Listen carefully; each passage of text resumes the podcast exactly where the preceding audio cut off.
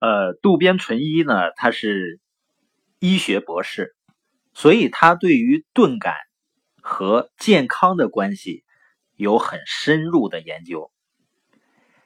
我们每个人啊，要想保持健康，有一个绝对的条件，就是让全身的血液能够不混浊、不停滞、顺畅无阻的流淌、流通，叫通则不痛嘛。这是维持健康的最基本的条件。那什么时候人的血液会出现淤堵的现象呢？我们知道的一种就是脂肪摄入量多，所以血管里呢出现酸堵。那这个时候呢，要吃点鱼油去清理一下血管里的垃圾。那另外一种影响我们的血管血液流通的，就是神经。人体中几乎所有的血管都是由神经来控制的，这些神经一般被称为叫自律神经。其中包括呢交感神经和副交感神经，它们两个呢是起着相反作用的。比如说呢，交感神经是随着人的紧张啊、烦躁、不安的情绪、沮丧的情绪会不断的加剧，它会让人的血管呢变窄，血压升高。副交感神经的作用呢正好相反，可以起到呢让人的血管扩张、情绪放松、降低血压的作用。因为这两种神经总是和血管连着，所以血管呢一直会受到交感神经和副交感神经的强烈影响。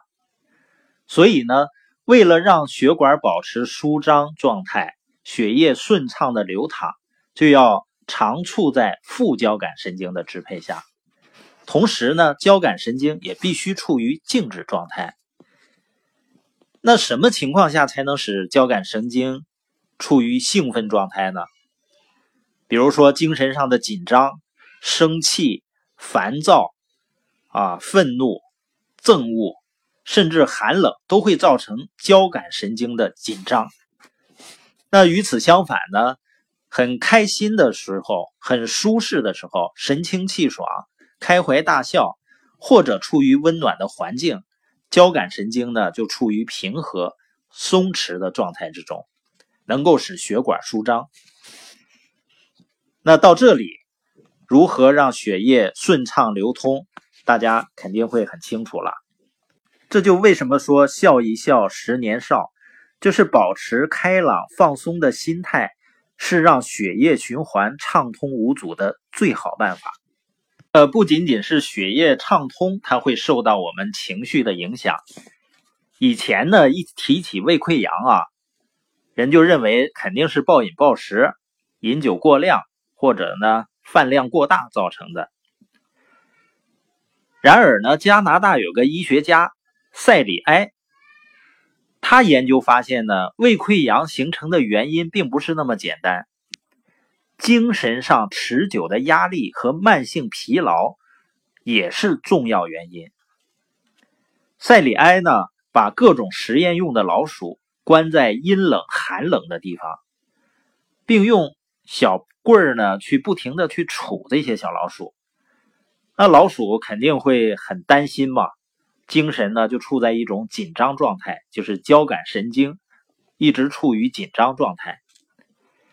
那随着这个实验的不断继续呢，他发现老鼠的消化器官开始出现了溃疡，原本对精神压力最具抵抗力的肾上腺皮质出现带血的斑点，老鼠呢衰弱到了极点。他这个实验就发现呢，通过不断骚扰这些实验的老鼠呢，让它一直处在不安和烦躁的状态中，老鼠胃部的血管开始变窄，血液循环变差，胃最上面的黏膜部分开始出现溃疡，随着溃烂程度的加剧。最终呢，导致了胃溃疡。这个试验可以证明胃溃疡产生于精神压力，这就是塞里埃所谓的精神压力学说。由于这个学说对医学上的重大贡献呢，塞里埃后来获得了诺贝尔医学奖。